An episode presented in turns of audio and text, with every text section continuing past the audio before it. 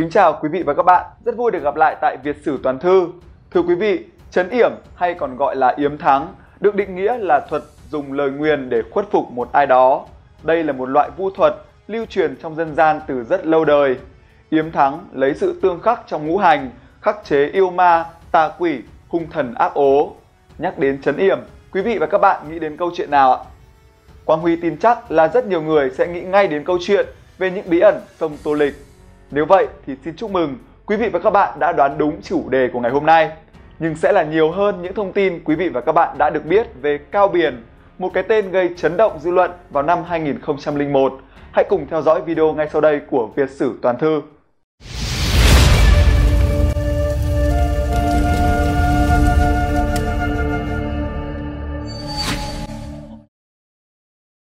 Trước khi đến với câu chuyện chấn yểm trên sông Tô Lịch, chúng ta cần phải hiểu chấn yểm là gì và được thực hiện như thế nào.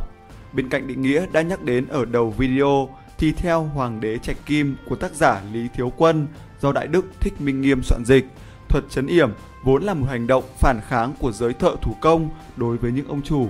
Từ xa xưa, địa vị của thợ thủ công rất thấp kém, nhiều ông chủ tự ý chấn áp, chiếm đoạt tiền công, bóc lột sức lao động của họ. Do phân uất, bất bình nên trong lúc làm việc, họ dùng thuật yếm thắng báo thù. Họ chôn trong nhà vị chủ này một số vật phẩm gọi là chấn vật. Sau khi yếm thắng thì vận khí của gia đình sẽ biến đổi, nhẹ thì gia đình bất an, có người gặp nạn hoặc mắc vào kiện tụng, nặng thì mắc nhiều bệnh tật, gặp nạn hỏa hoạn, con cái phá phách, thậm chí gây phá sản, chết người. Tuy nhiên, thuật chấn yểm cũng không hoàn toàn là xấu, tùy vào mục đích có tốt, có xấu. Cũng theo sách Hoàng đế Trạch Kim, trong 247 thuật được ghi lại từ xưa, có 10 thuật có thể giúp con người trong nhà được hưng vượng, thậm chí thăng quan tiến chức.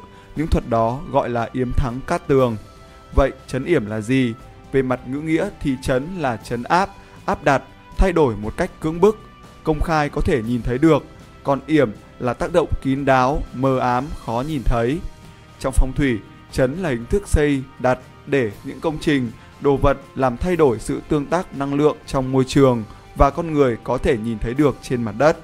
Còn yểm là làm thay đổi sự tương tác nhưng có tính chất kín đáo, mờ ám hoặc ẩn sâu khó nhìn thấy. Chấn yểm thì mục đích cuối cùng cũng là hướng đến sự tương tác với con người. Theo tiến sĩ Nguyễn Hoàng Điệp, giám đốc Trung tâm Dịch thuật, Dịch vụ Văn hóa và Khoa học Công nghệ, chấn yểm là dùng các vật thể nào đó để phá hoại đối phương về long mạch, mù mả, kinh tế, sức khỏe, nhưng cũng có những cách chấn yểm đem lại lợi lộc như trừ đi khí xấu để bảo vệ sức khỏe.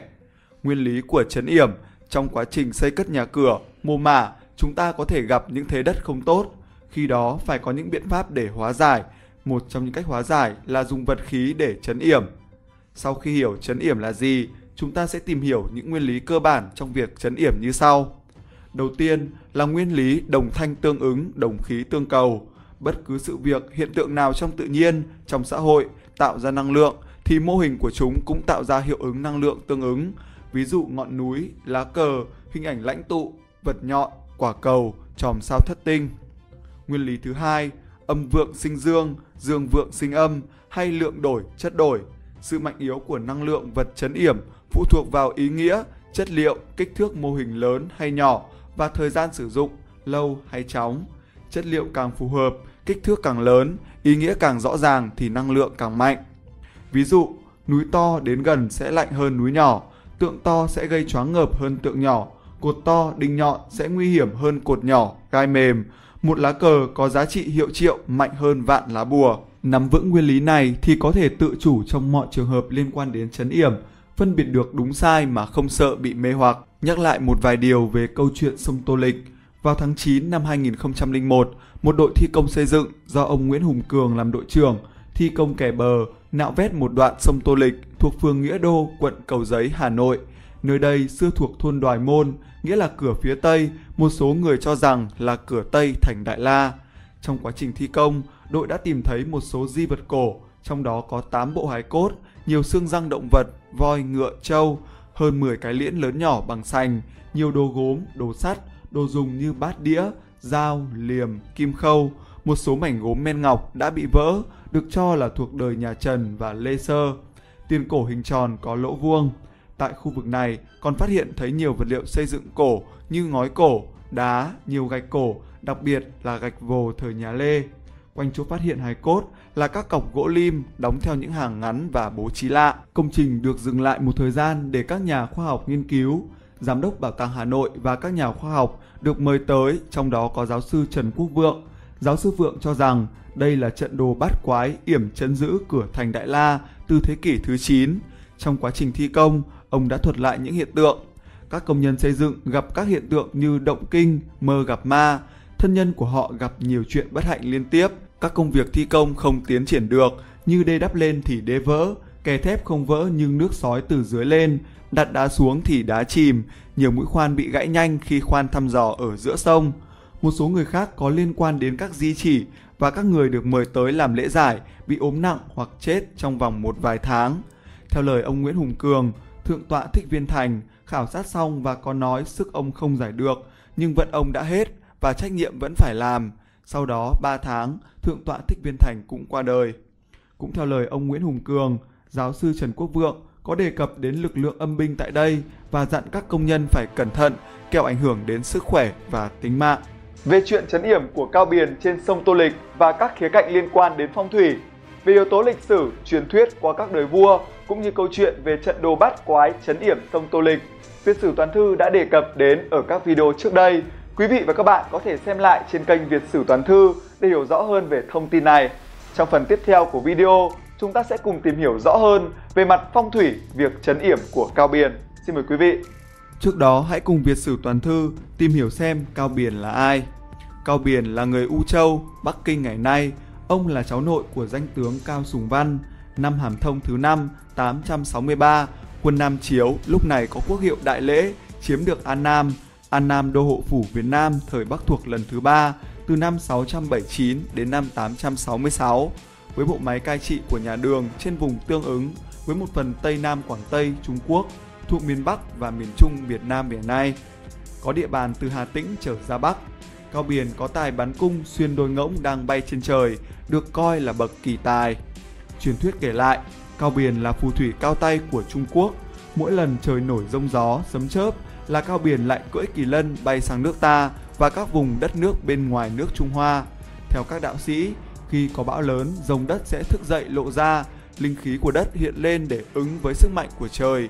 Cao biển bay lượn trên cao nhìn xuống, phát hiện ra vùng đất nào đó có long mạch để yểm bùa xuống. Cao biển được cử làm tiết độ sứ Giao Châu, tên gọi của nước ta lúc bấy giờ, thay cho Trương Nhân bị mất chức vì không dẹp được trộm cướp ở khu vực này. Sau khi đã bình định xong Giao Châu, Cao biển cho xây thành Đại La để tập trung quyền lực về một mối. Theo Việt Sử Lược, thành Đại La được xây vào thế kỷ thứ 7 có tên là Tống Bình. Vua Mục Tông nhà Đường dùng Nguyên Hỷ làm quan đô hộ. Nguyên Hỷ thấy cửa thành có dòng nước ngược, sợ dân có ý đồ phản nghịch, liền sai thầy bói gieo một quẻ. Thầy bói nói rằng sức ông không đủ bồi đắp thành lớn. 50 năm sau, có một người họ Cao đóng đô tại đây và xây dựng vương phủ.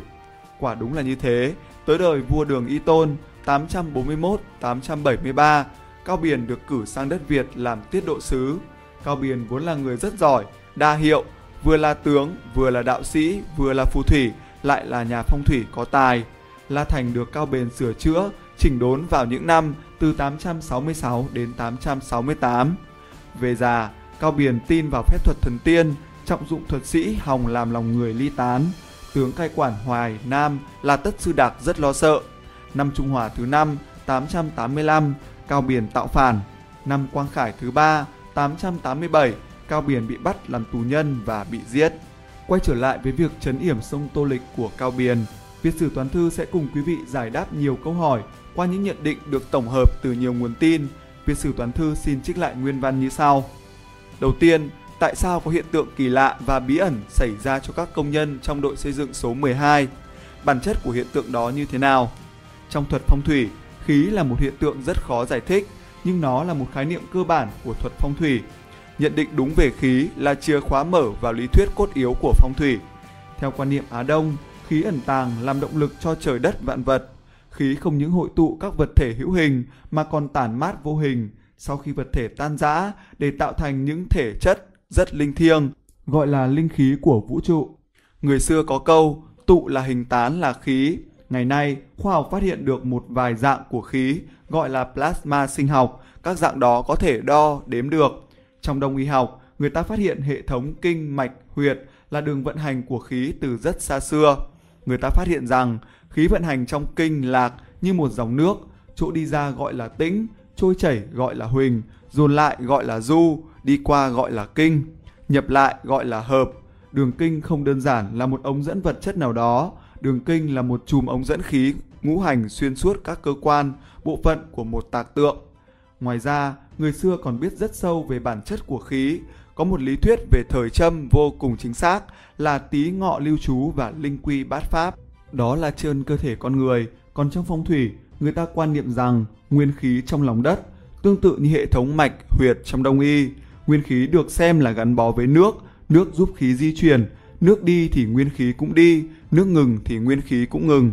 Sinh khí tụ mạnh nhất là nơi giao của nước, nơi các dòng sông hội tụ chẳng hạn. Tác giả chỉ nêu ra một số quan điểm về khí, dùng cho việc chứng minh luận điểm của mình, còn lý thuyết về khí thì vô cùng vô tận. Mặt khác, có thể tìm hiểu cơ chế của mối quan hệ giữa hài cốt người chết đối với người thân thích còn sống như thế nào. Theo giáo sư Nguyễn Hoàng Phương, trước hết vì trong mối quan hệ này không có sự tiếp xúc xác thịt trực tiếp giữa hài cốt người chết và thân xác người còn sống, nên tất yếu phải có phần sóng vô hình của cả đôi bên tham gia vào. Đó có thể là một hiện tượng cộng hưởng sóng mang tính chất huyết thống, dòng họ. Do tần số đôi bên có thể khác nhau nhiều, nên trong lý thuyết về nhạc, loại cộng hưởng này có tên là cộng hưởng harmonic. Tần số này là bội số của tần số kia, đó là cơ chế cộng hưởng harmonic, hình thái huyết thống. Trở lại câu chuyện trên dòng sông Tô Lịch, tác giả cho rằng Long Mạch đã nói ở phần trên bị cao biền chấn yểm đúng huyệt vị đã bị ngăn chặn lại tại nơi nào đó có đạo bùa chấn yểm.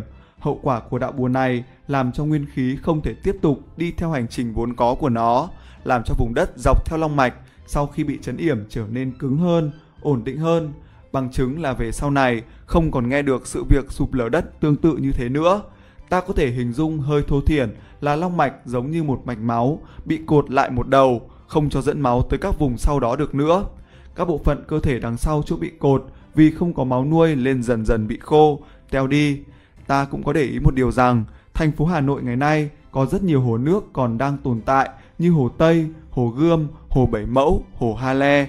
Mặt khác, sông Tô Lịch và Thiên Phù dần dần bị hẹp đi và giờ đây chỉ còn là con mương nhỏ dẫn nước thải cho Hà Nội. Ở đây có một câu hỏi thú vị là nếu như Cao Biền vốn được coi là tổ sư của phong thủy đã quyết tân chấm yểm tiêu diệt dòng sông Tô Lịch sao cho đến tận bây giờ dòng sông Tô Lịch vẫn còn tồn tại, mặc dù chỉ là con mương nhỏ. Theo tác giả, nếu Cao Biển chấn yểm đúng thì ngày nay ta chỉ còn nghe đến tên của nó qua lịch sử. Đến đây thì tác giả khẳng định Cao Biển có sự sai lầm trong việc chấn yểm. Nguyên nhân sự sai lầm của Cao Biển chính là sự hiểu biết vô cùng chính xác của các vị vua hùng, tổ tiên của người Việt chúng ta trong thuật phong thủy nói riêng và trong thuyết âm dương, ngũ hành nói chung. Vì tiên đoán được các sự việc sẽ xảy ra, sau khi mất nước, các vua hùng đã cố ý làm sai lạc một phần của thuyết âm dương ngũ hành.